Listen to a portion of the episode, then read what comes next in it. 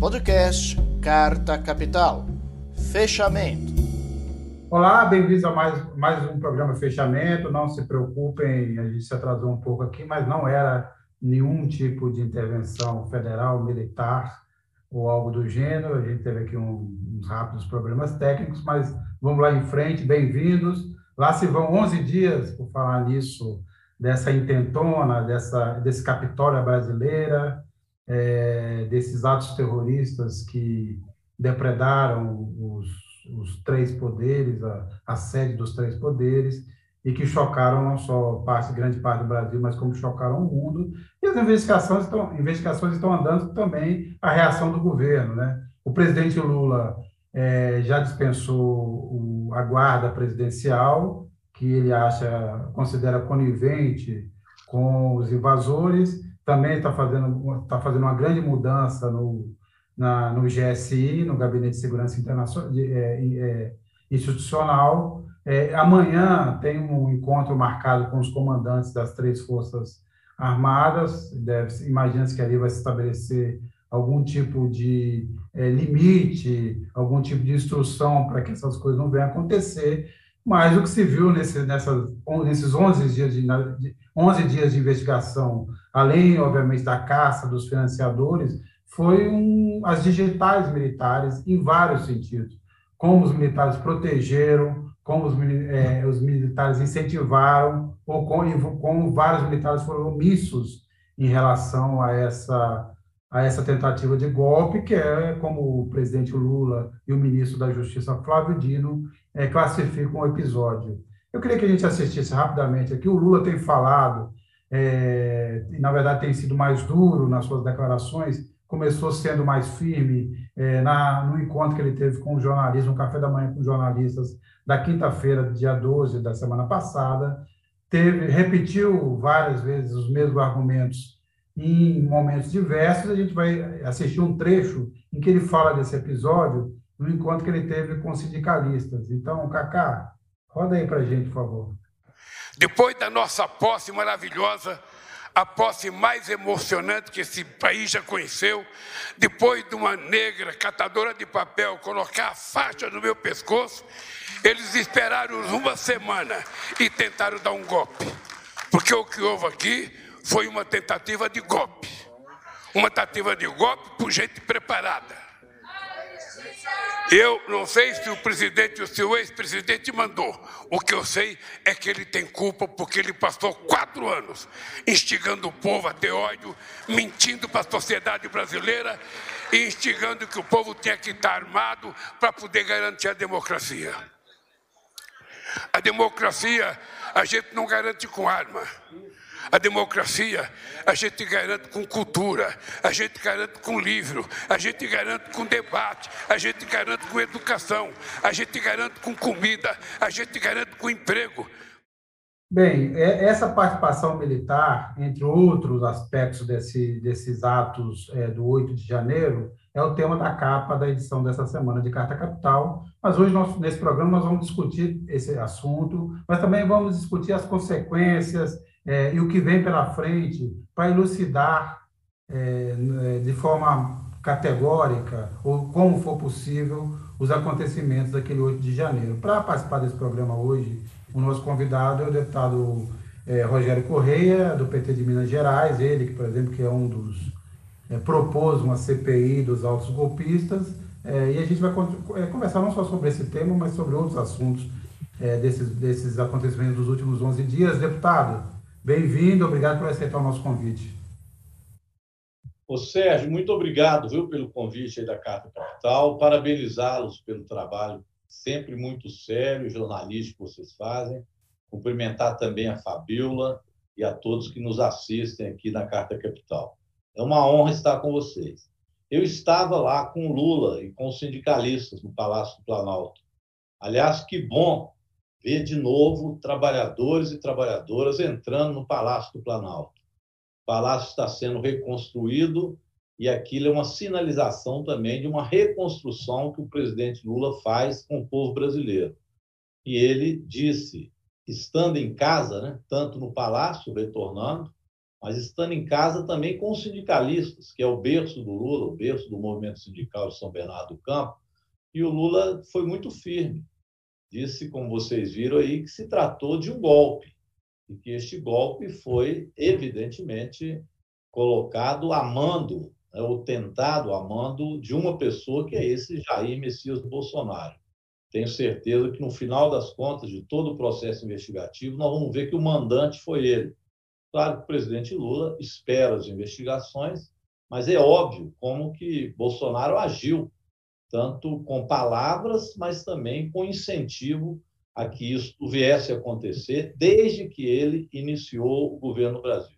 Mas foi é, muito... Deputado, desculpa, desculpa interromper, a gente vai falar desses assuntos, é, vamos tratar desses assuntos aí, mas Queria introduzir um outro, um, alguns outros temas, mas também queria cumprimentar a Fabiola, Fabiola Mendonça, que participa desse programa. Fabiola, bem-vinda.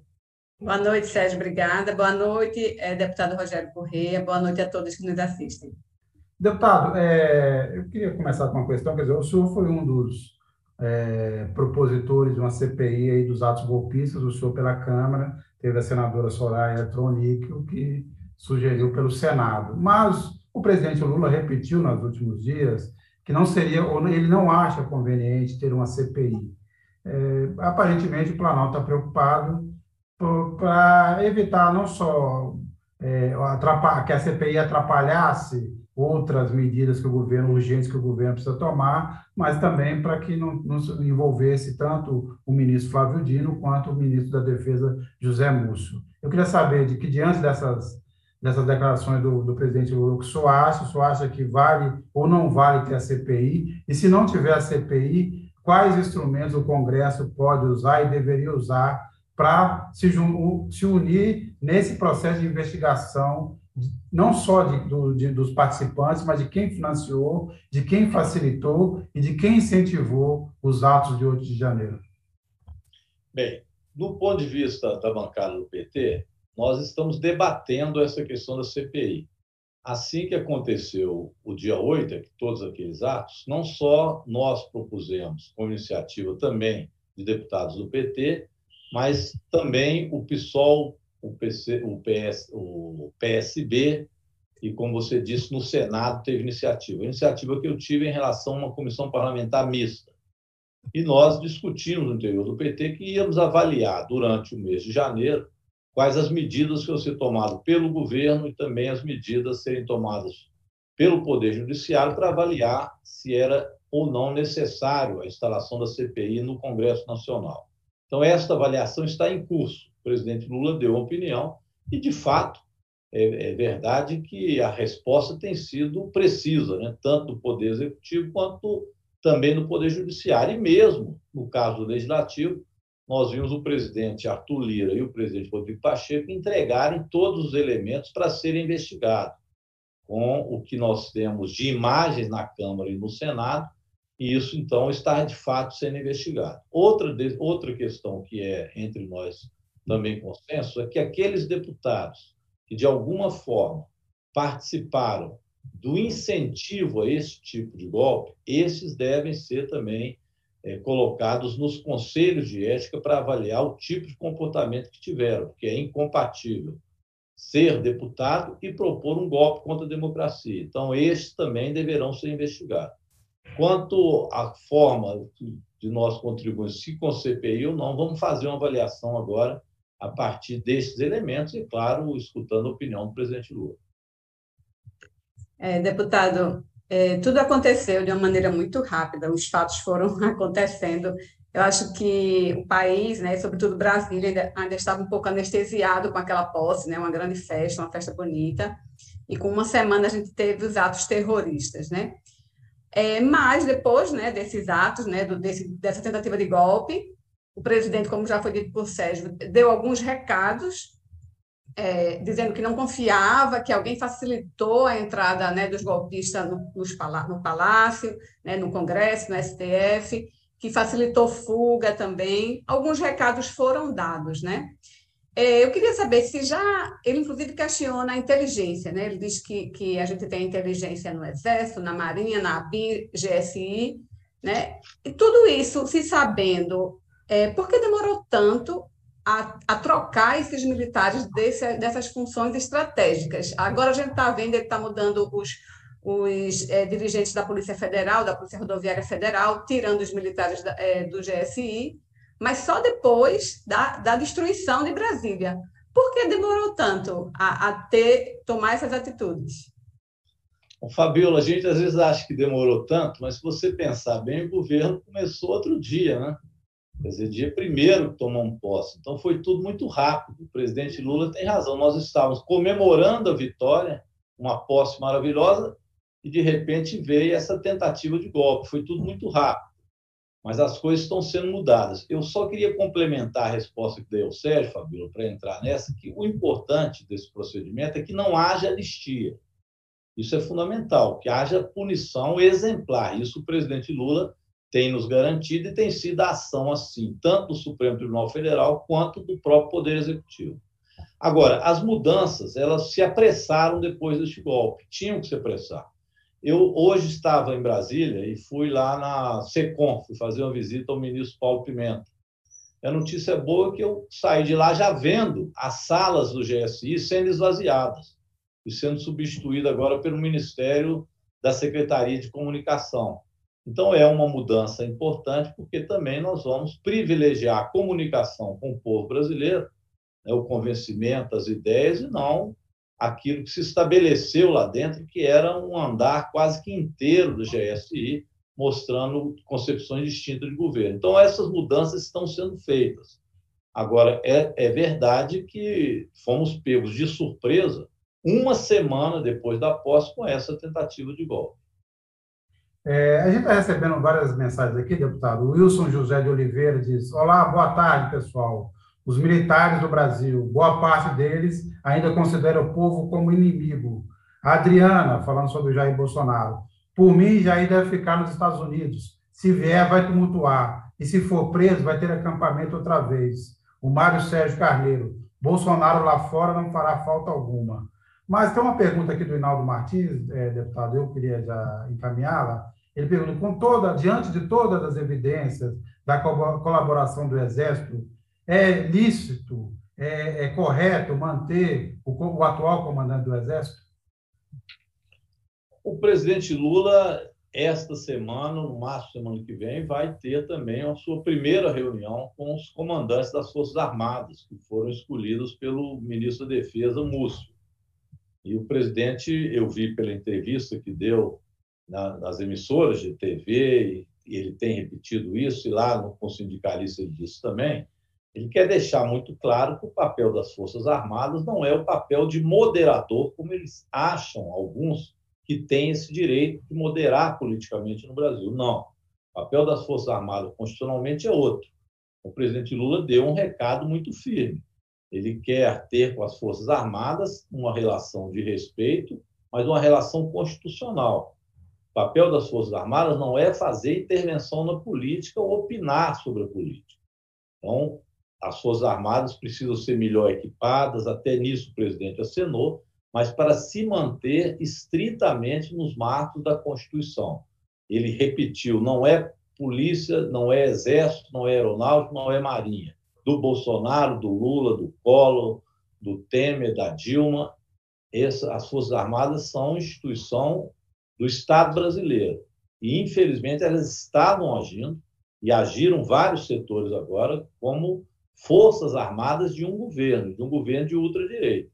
Então, é óbvio que é um momento oportuno para que se cobre das Forças Armadas as suas funções constitucionais.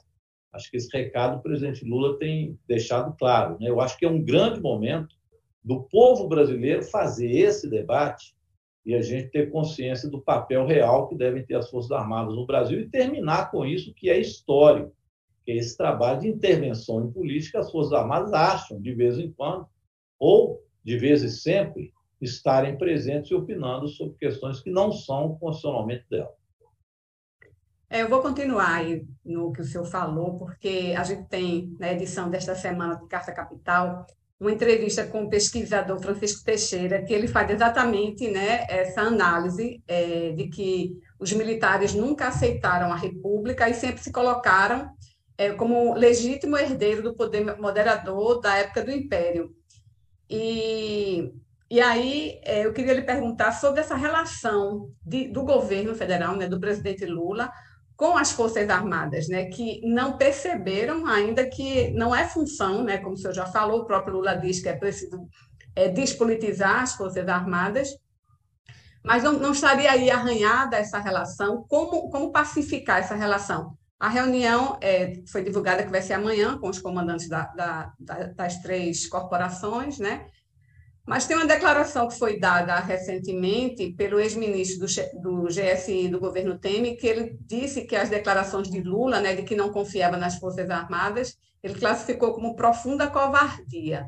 Né? Eu queria lhe ouvir em relação a isso. Como é que o senhor acha que vai se dar? Como é que vai pacificar essa relação? E queria que o senhor comentasse também em relação ao ministro José Múcio, né, que chegou a dizer que os atos golpistas, né, que os, os, os acampamentos golpistas é, eram atos democráticos.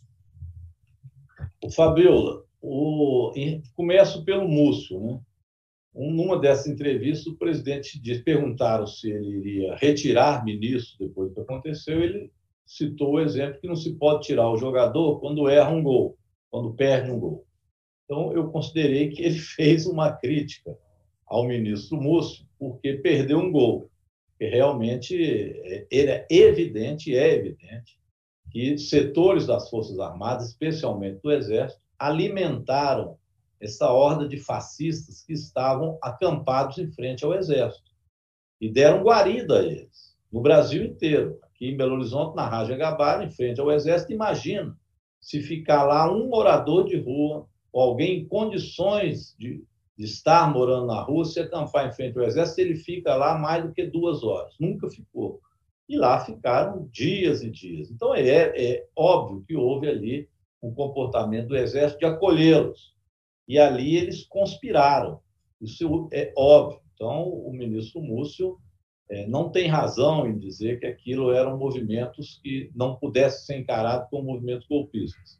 Agora, o que o presidente Lula faz é um aceno quando indica, na minha opinião, o ministro da Defesa que tem boa relação com as Forças Armadas, no sentido de dizer que ele está aberto ao diálogo.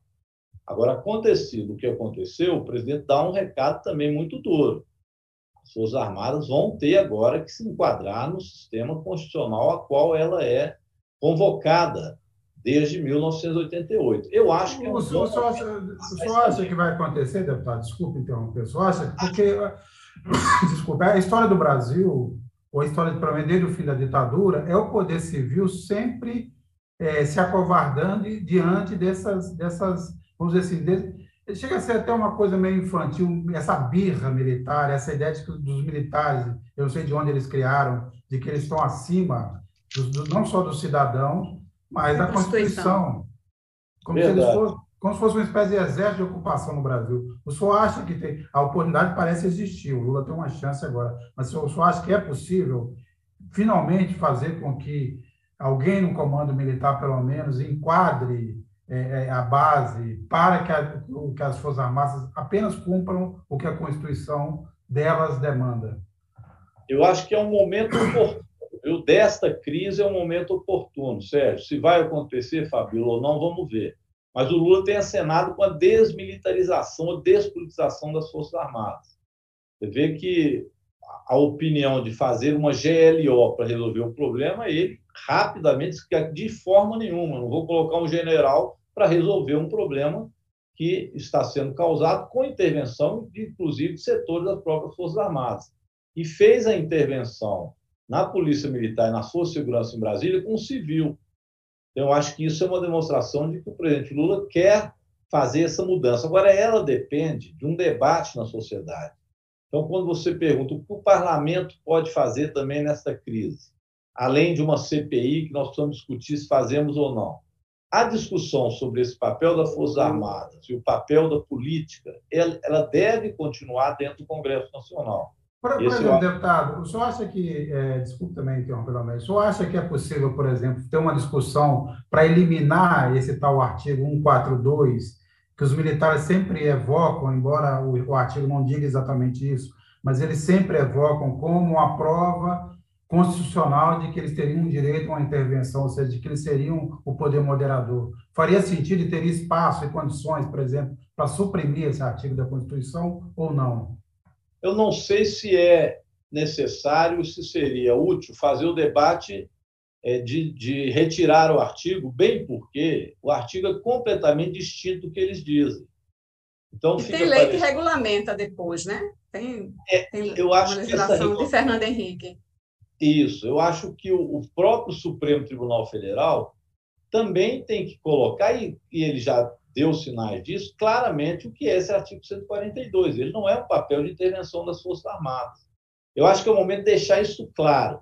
Agora, se você propõe retirar o artigo, fica parecendo também, às vezes, que você dá razão à interpretação que eles fazem do artigo. Então, eu estou com a Fabíola, acho que precisa de uma regulamentação clara do que é esse artigo 142. Mas é um momento, sim, oportuno de fazer isso para limpar essa análise errônea que eles querem fazer da Constituição de 88, que, aliás, é uma forma de analisar e de, de propiciar golpe né, que Bolsonaro trouxe à tona ainda durante esse processo.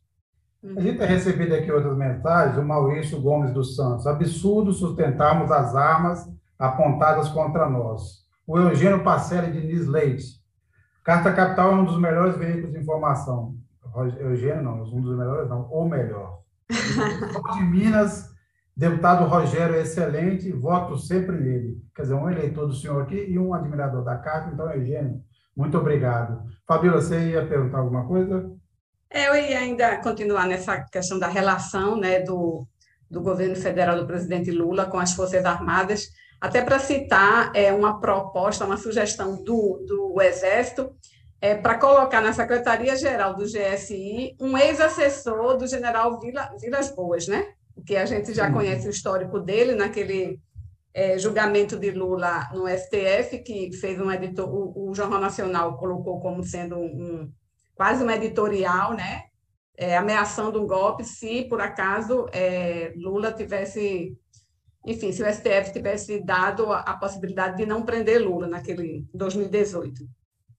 Eu queria, é, é, deputado, que o senhor comentasse, é, não, não, não existe aí uma queda de braço entre as Forças Armadas, que não querem se, regime, se, se é, render ao regime democrático, e o governo federal, que está dando seu recado de que não é papel da, da, das Forças Armadas é intervir na, na, na gestão pública, enfim.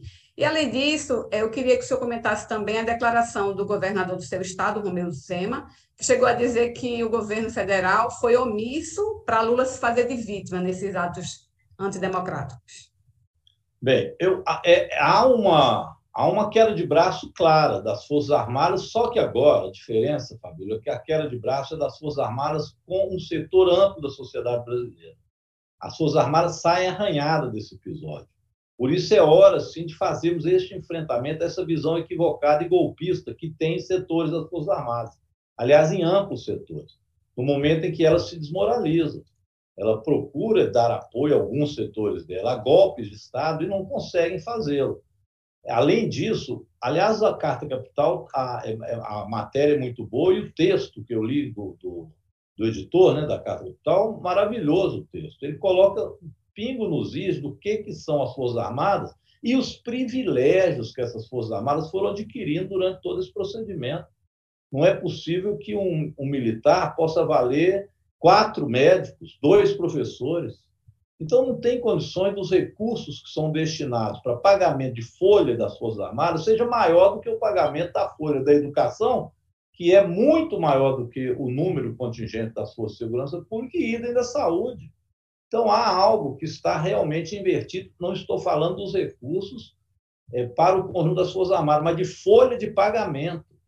Então, eu acho que esse artigo que foi colocado na Carta Capital, ele nos ajuda a fazer o debate e que a sociedade também tenha a sua opinião sobre as Forças Armadas. Eles procuraram vender durante muito tempo uma lisura, um procedimento ético impecável das Forças Armadas, e quando você vai fazer as comparações, isso não é verdade. Os problemas das Forças Armadas são muitos, inclusive do ponto de vista ético, do ponto de vista moral, do ponto de vista salarial e tudo por diante. Então, é preciso agora que a sociedade discuta o real papel das Forças Armadas. Isso é importante. A declaração do. Diga, diga, diga. A declaração do Zema é completamente irresponsável, né? O Zema, eu, eu, eu coloquei isso no Twitter, aliás, ele me bloqueou. Uma honra né, bloqueado pelo Zema. Mas ele, ele bloqueou porque eu disse: olha, já passou da cara de pau, isso a gente sabe que ele tem muito bem, e cara de pau, às vezes, com óleo de peroba, você dá uma, uma luz e, e melhora um pouco. Mas já não é o caso. Eu acho que aí já passou por um problema ideológico, um problema de caráter. O Zema dizer e tentar imputar, sem nenhuma prova, que o atual governo foi conivente com os atos terroristas para poder ganhar ponto para a sociedade, ele tem que provar. Então, com base nisso, nós entramos no Supremo, no Superior Tribunal de Justiça e já, através aqui da Assembleia Legislativa, a deputada Beatriz Siqueira e eu entramos também com o procedimento de que ele responda quais as provas e o que, que ele quis dizer em relação a isso.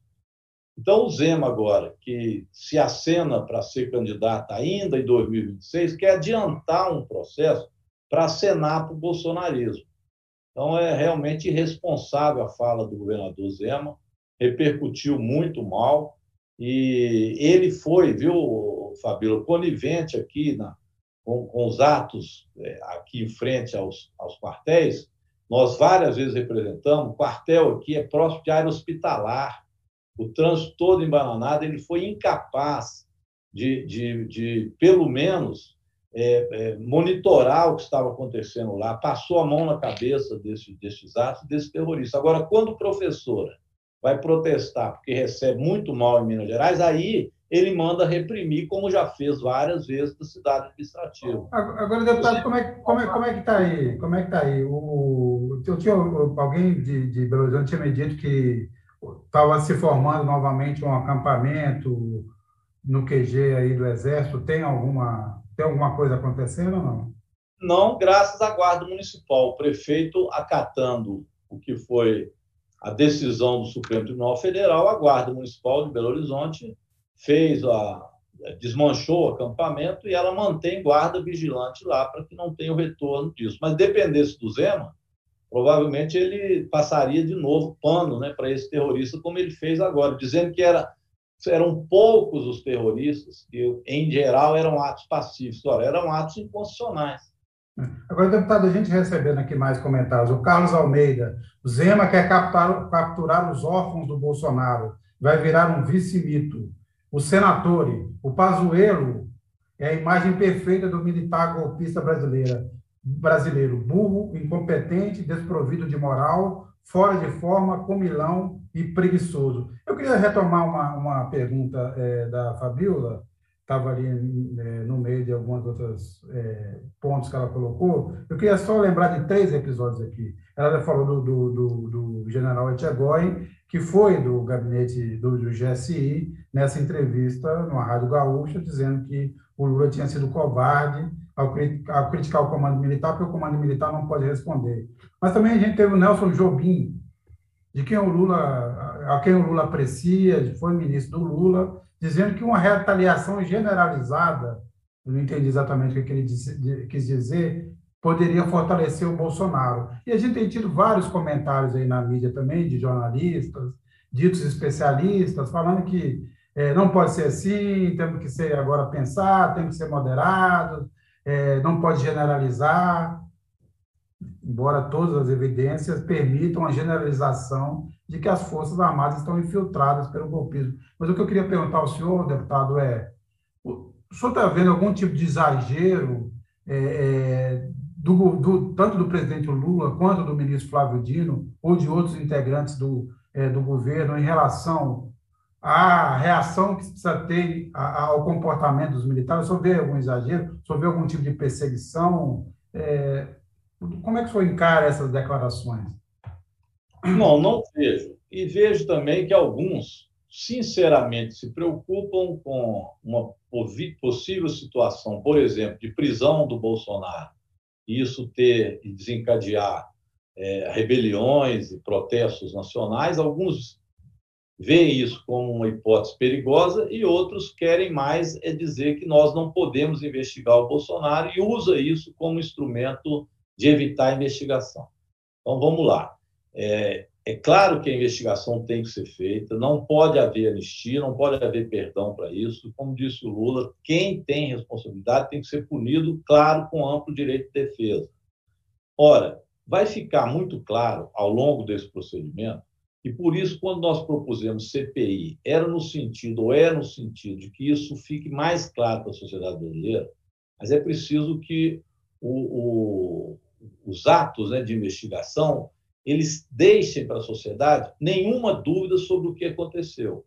Isso vai ficando cada vez mais claro.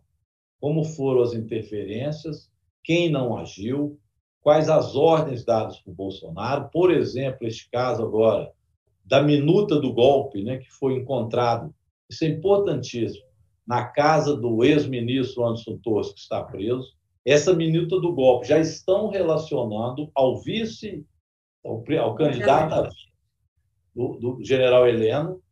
É, Braga Neto, Braga Neto. Braga Neto também. General né? Braga Neto, que estaria por trás da confecção dessa tal, desse tal minuto, dessa tal minuta do golpe, que seria ela a destituição do Tribunal Superior Eleitoral para proclamar outro resultado.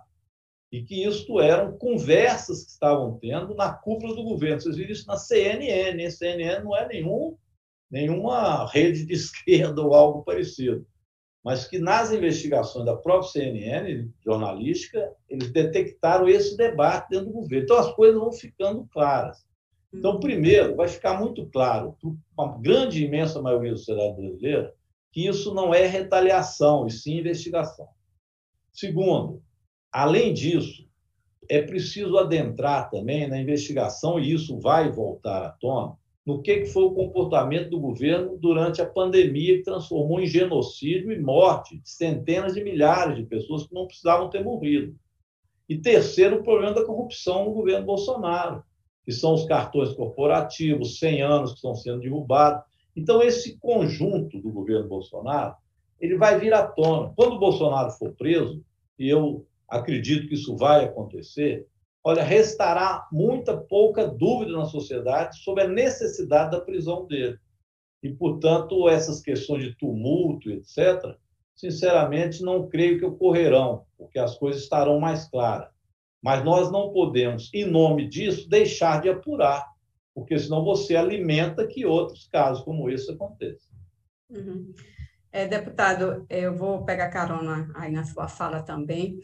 É, se tudo isso acontecer, né, se chegar ao ponto de Bolsonaro ser preso, de algumas pessoas do governo dele também né, forem identificadas e forem presas, é, vou pegar também carona no, numa fala do professor que, que concedeu a entrevista, o Francisco Teixeira, que ele disse é, ele ressaltou que o bolsonarismo é um movimento de base social, então, com ou sem Bolsonaro, ele vai continuar. E aí a gente tem o próprio Romeu Zema né, se lançando como nome né, a substituir Bolsonaro. Inclusive, o professor chegou a dizer: se Bolsonaro for muito tóxico, com certeza essa extrema-direita vai buscar um nome menos tóxico.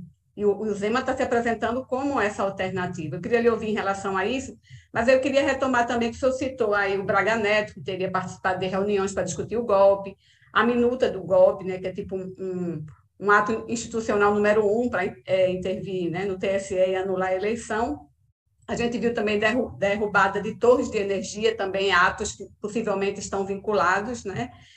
Eu queria saber se tem alguma expectativa, por exemplo, é, numa delação premiada do Anderson Torres, né, que até agora não falou, mas existe uma grande expectativa né, que ele possa terminar entregando alguns nomes. Qual é a expectativa, é, deputado? Em relação ao Anderson Torres, a expectativa que eu tenho é o celular dele, que ele não quis entregar, mas eles vão ter acesso. Hoje a modernidade vai ter acesso ao que estava no celular dele. E prenderam pendrives dele, hein? Está na casa dele agora mais recente. Então, o Anderson Torres com certeza deixou pistas. Então, se ele vai confessar, vai fazer delação, não sei. Mas que ele deixou pista, deixou. Isso vai ser descoberto. Então, essa, essa tramóia que Bolsonaro, como mandante, articulou com os generais, vai vir à tona, isso vai vir como prova, cabal. Podemos esperar isso. Isso vai vir, seja dos telefones, dos e-mails, Hoje é difícil esconder essas coisas que foram feitas. Então, acho que, independente dele falar ou não, provas vão vir em relação a essa questão. Agora, eu queria. O Zema está é, tá se achando que vai virar um bolsonarista, mas nem os bolsonaristas aqui acreditam nele, viu, Fabio? Ele não tem confiança nele, não. É, ele, ele apenas utilizou daquilo que seria é, a rejeição de parcela da sociedade atacando o PT. E os bolsonaristas, com falta de opção, foram a ele. Mas no primeiro turno, para você ter uma ideia, é, ele desgrudava do Bolsonaro, exatamente para não pegar a rejeição do Bolsonaro. Chegou a ter partido político e fez ali um, inclusive outdoor aqui em Belo Horizonte, muitos cartazes, colocando Lula e Zema. Ele surfou no Lula também. Uhum. Quando foi no segundo turno é que ele ficou saliente para o lado do Bolsonaro. Então, os próprios bolsonaristas não têm essa confiança no Zema. Então, eu acho que o Zema, mais cedo ou mais tarde, cai do cavalo. Outro dia a gente fala do Zema, mas ele está cheio de problemas em Minas. O Zema está é. aqui com problema de endividamento, ele está cheio de problema em Minas, a gente vai conversar. Ele está achando que o governo dele vai ser só surfar nessa onda que ele fez no primeiro governo, e não é bem assim. Agora, é, deixa eu, colocar mais um assunto em relação a isso que eu acho importante, é, no resultado de tudo isso é o governo andar. Né? Isso nós estamos muito conscientes também. O governo do Lula precisa ser um bom governo e colocar o seu programa em execução.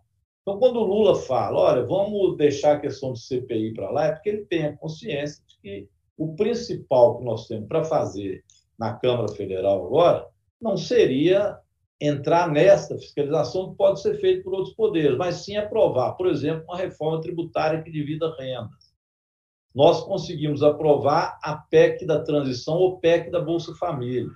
O Lula começou a governar logo que acabou as eleições. E nós conseguimos colocar um orçamento que já tem possibilitou agora que os mais pobres recebessem os 600 reais, que não estava garantido no orçamento do Bolsonaro, e agora as famílias que têm crianças até seis anos vão receber os 150 reais. Ou seja, nós vamos já tratar do combate à fome já no início do governo. O Lula reuniu-se hoje com os reitores e reitoras do Brasil inteiro, sinalizando então que nós vamos também dar prioridade à questão da educação e retomar com a juventude aquela, aquele apogeu né, de matrículas e de, enfim, de negros e negras voltarem a estudar. Nós já estamos acenando na área da cultura, como a ministra é, agora deu uma excelente notícia, destravamos um bilhão de reais, estava travado, de cultura popular, que também é importante. É, enfim, tem atos do governo já sendo feitos e que este ano nós vamos colocar em execução. Programas de agricultura familiar, alimentação escolar de qualidade. Então, é preciso que o nosso governo ele dê certo, ele divida a renda, ele atenda o povo já no primeiro ano. Por isso, o Lula acenou ao sindicalismo que já quer começar desde já com a isenção do imposto de renda, como proposta que ele deverá enviar ao parlamento até a faixa de cinco salários mínimos. Já fez o decreto para o estudo do aumento real do salário mínimo daqui a 45 dias, reuniu com sindicalistas. Então, veja bem, o governo também tem a consciência de que, andando, melhorando a vida do povo, a gente isola uma parte do bolsonarismo, o Sérgio Fabíola. E isso é fundamental. Porque realmente você tem razão, eles têm base social de massa. Mas é preciso, então, que aquilo que é ilusão do bolsonarismo seja separado do que é concepção neofascista em setores da sociedade. Agora, deputado, o governo começou há 11 dias, já conseguiu, mesmo na fase de transição, avançar em alguns em certos acordos é, para montar uma base no Congresso, mas esse ponto não está resolvido. O senhor acha que até o início da próxima legislatura vai se resolver? O governo vai conseguir ter uma base é, suficiente, não só para se proteger também de qualquer tentativa de chantagem do Congresso, mas também de fazer avançar seus projetos principais? Qual é o caminho agora? Onde o senhor está vendo que vai ser a aposta do governo para aumentar essa base? foi, em primeiro lugar, o aceno que a bancada do PT fez, eu acho corretamente, a uma composição com Arthur Lira como presidente da Câmara e o Rodrigo Pacheco no Senado. É, foi uma decisão. Olha que coisas dentro do PT ser unânime, Sérgio, não é fácil.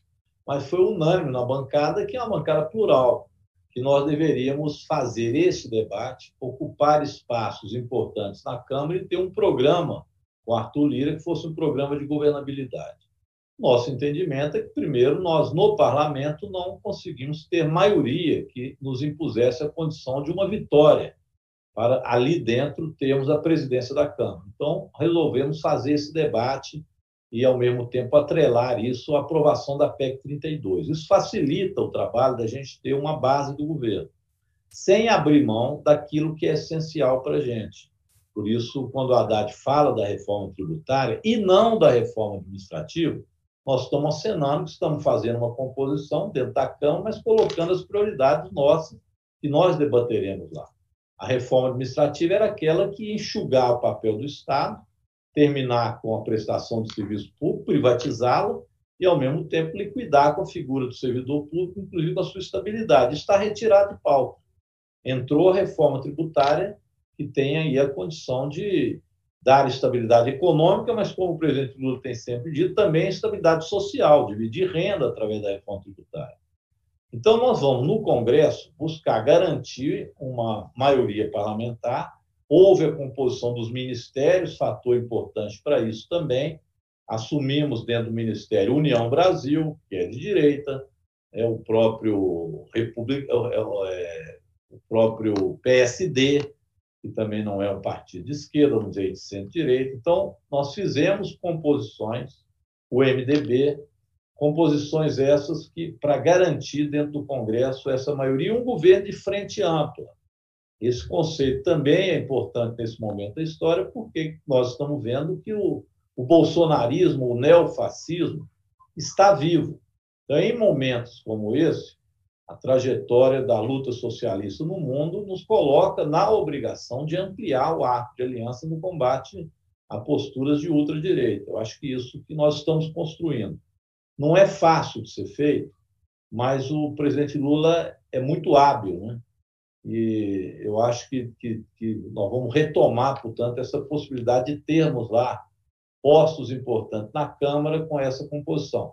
Eu queria só ressaltar nisso que essa composição, nós também contamos aí com uma atitude do Supremo que nos ajudou muito, que foi o fim do orçamento secreto, né? É, que, que estava posto dentro daquela ocasião e foi eliminado por uma atitude do Supremo que cá entre nós nos ajudou e ajudou muito ao povo brasileiro, que coloca melhores condições de travar o debate dentro da Câmara sem estar dependendo da figura dos presidentes ou dos líderes partidários. Agora, deputado, é, Fabiano, desculpa, só queria só não queria obviamente impedir que você faça uma pergunta, mas eu queria encaixar uma pergunta de um de uma, de uma pessoa que está nos assistindo, a Magali Andréia. É, obviamente, o governo começou há pouco tempo, a gente fica discutindo como o Bolsonaro desistiu de governar o Brasil é, após o segundo turno. Parece que esse governo dura muito tempo, mas na verdade ele tem 18 dias. Né? Então a gente não pode esquecer disso. Mas, de qualquer forma, a Magali pergunta se o senhor acha que tem uma falta, falta uma comunicação eficiente do governo com a população o senhor acha que tem um problema nesse momento de comunicação do governo com a sociedade? Não, veja bem, é o que você disse. Neste caso, o governo começou há 18 dias. Vamos dizer, o governo Lula teve ações antes de ser governo, que é o caso da PEC, as intervenções políticas do governo. Mas aquelas intervenções concretas dos ministérios têm apenas 18 dias. No caso da, do Ministério da Comunicação, desculpe, do ministro da Secretaria de Comunicação, ele nem existia. Então, o Lula recriou o Ministério da SECOM. Está lá agora o nosso ministro Paulo Pimenta, que eu disse para vocês que eu visitei hoje, ele ainda está arrumando as salas para poder se alojar melhor e ter a Secretaria de Comunicação de volta. Porque o que estava lá, Sérgio, era a GSI, estava naquele, exatamente onde funcionava o, o Ministério da Secretaria de Comunicação. Então, isso está em 18 dias sendo construído, mas já começa a delinear uma nova forma de fazer comunicação. As entrevistas que o presidente Lula tem dado, a conversa com os jornalistas, e com certeza nós vamos ter lá também é, o combate ao fake news, gabinetes que façam esse combate, que digam o que é de fato a verdade, é, que possa dizer ao povo brasileiro o que o governo está fazendo. Então, isso tudo já está no radar do ministro Paulo Pimenta e é para a gente uma preocupação iminente. Fortalecer a mídia alternativa enquanto instrumento né, de debate, de formação também e de comunicação.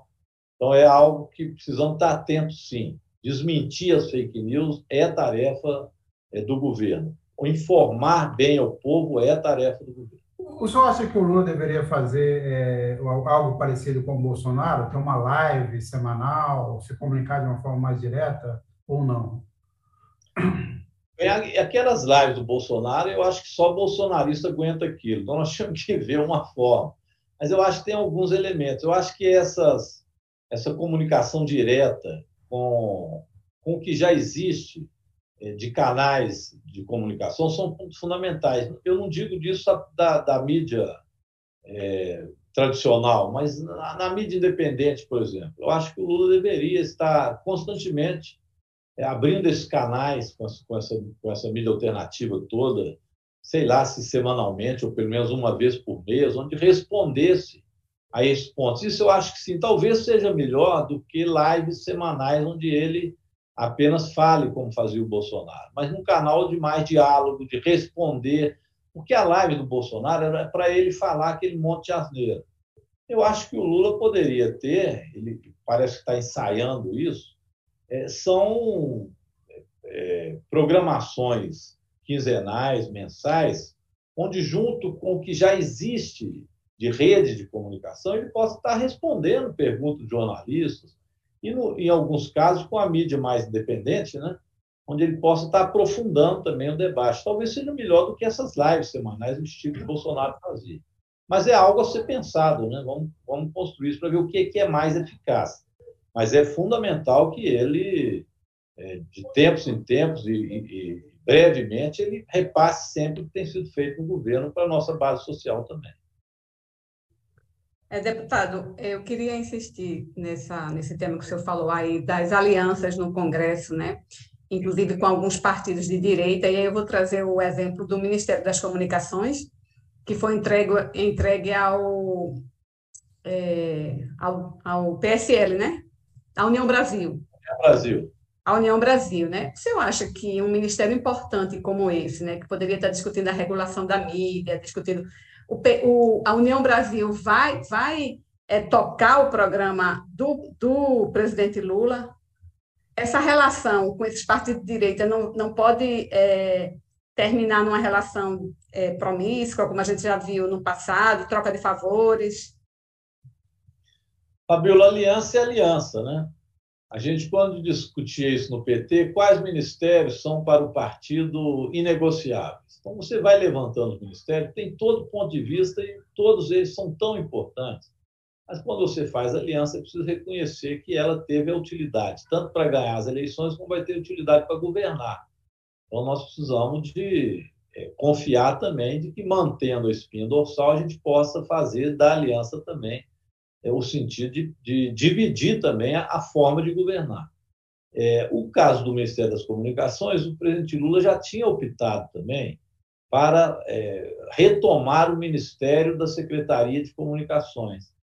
A SECOM ela é mais ligada aos atos do presidente e ela é quem vai fazer a comunicação dos atos de governo, Fabio. Então, essa parte fica com alguém que é do PT e que tem umas concepções muito firmes do ponto de vista ideológico, que é o, o nosso ministro deputado Paulo Pimenta. Então, a parte do Ministério das Comunicações fica da relação de comunicação institucional com, com as, as, as, diversas redes de comunicação, com os municípios, com o Estado. Eu acho que é perfeitamente possível a convivência dessas, desses dois ministérios, da comunicação e a Secretaria de Comunicação, ligado mais aos atos de governo e presidente da República. Acho que seria difícil que a comunicação é, direta com o povo não ficasse com é, quem tem uma um, a linha política né, é, presidencial, no caso do PT, que é o Paulo Pimenta. Deputado, eu queria levantar um último ponto aqui. É, o assunto do dia hoje já não é nem tanto o, o, o, golpe em si, ou a tentativa de golpe, ou a participação dos militares, ou a perseguição aos financiadores. O grande assunto do dia hoje foi a capa da Folha de São Paulo, com aquela foto que é, abriu uma discussão sobre como ela foi produzida. A fotógrafa fala de uma técnica chamada multiexposição. No fundo, acaba sendo uma montagem porque a cena em si não existiu, não existiu em si. E a toda discussão é, é, é fotojornalismo, não é fotojornalismo, o que queria dizer, o que não queria dizer, faz sentido, não faz sentido. Eu queria, imagino também que o senhor tenha acompanhado essa discussão, não é exatamente a área do senhor, mas eu queria saber o que o senhor achou, pensando no, nesse contexto que o Brasil está vivendo, desta imagem estampada hoje na Folha de São Paulo. Eu vi o comunicado da Secretaria de Comunicação estranhando a capa e criticando, exatamente neste contexto que não sendo algo que era real, mas sim ela dá outro nome, mas uma montagem, né? Vamos dizer, dizer o, o termo mais claro como funciona aqui. E num momento como esse, isso pode levar quem passa na banca de revista ou quem compra o jornal de ver aquilo como algo que pode ser naturalizado. Então, essa eu acho que é a crítica maior que foi feita pela Secretaria de Comunicação, e eu concordo.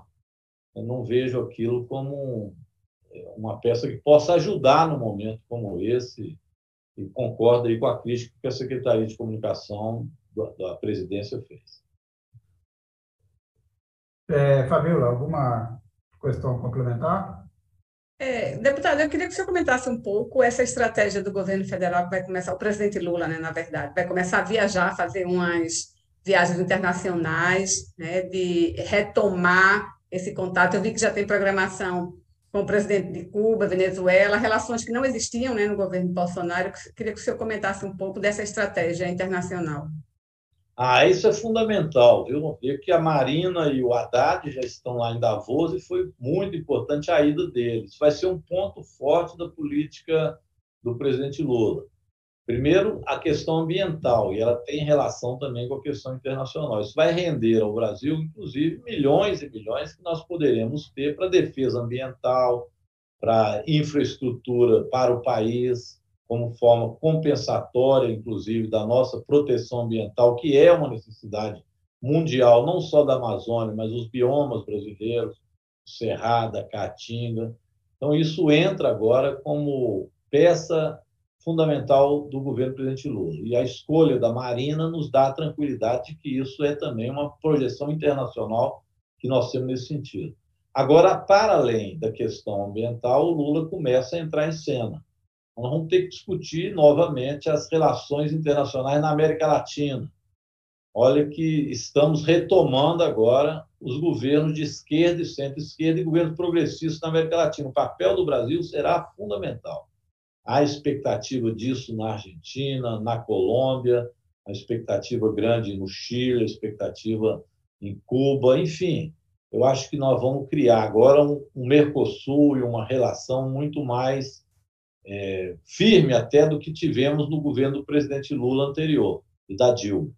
E do ponto de vista internacional, vamos ver como é que atuamos em relação aos BRICS, né?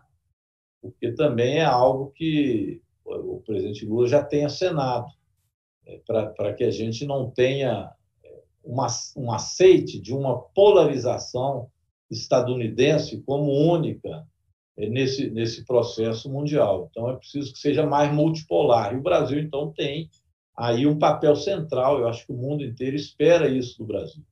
Eu acho que o Lula vai surfar muito bem nisso. A eleição dele foi tida como um alívio.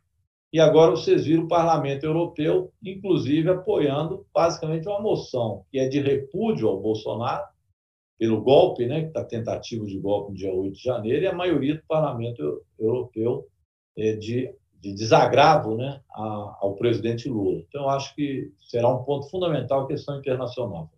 Agora, deputado, assim, realmente pedir agora que o senhor dê, tente responder assim da forma mais breve possível é uma preocupação aqui que passou na timeline aqui, de quem está nos assistindo, é o senhor acha que depois da, da do que aconteceu, dessa, dessa, desse Capitólio brasileira, é, também frustrado na sua, na sua intenção final, e a reação do governo, o senhor acha que as coisas agora vão entrar no eixo ou a gente precisa, o Brasil é, ainda corre um risco é, da gente ver outro tipo de, é, de confronto, de conflito, de confusão, porque aparentemente há essa, essa intenção do, do, do, campo bolsonarista de manter o Brasil refém desse medo para que nada aconteça, para que nada ande.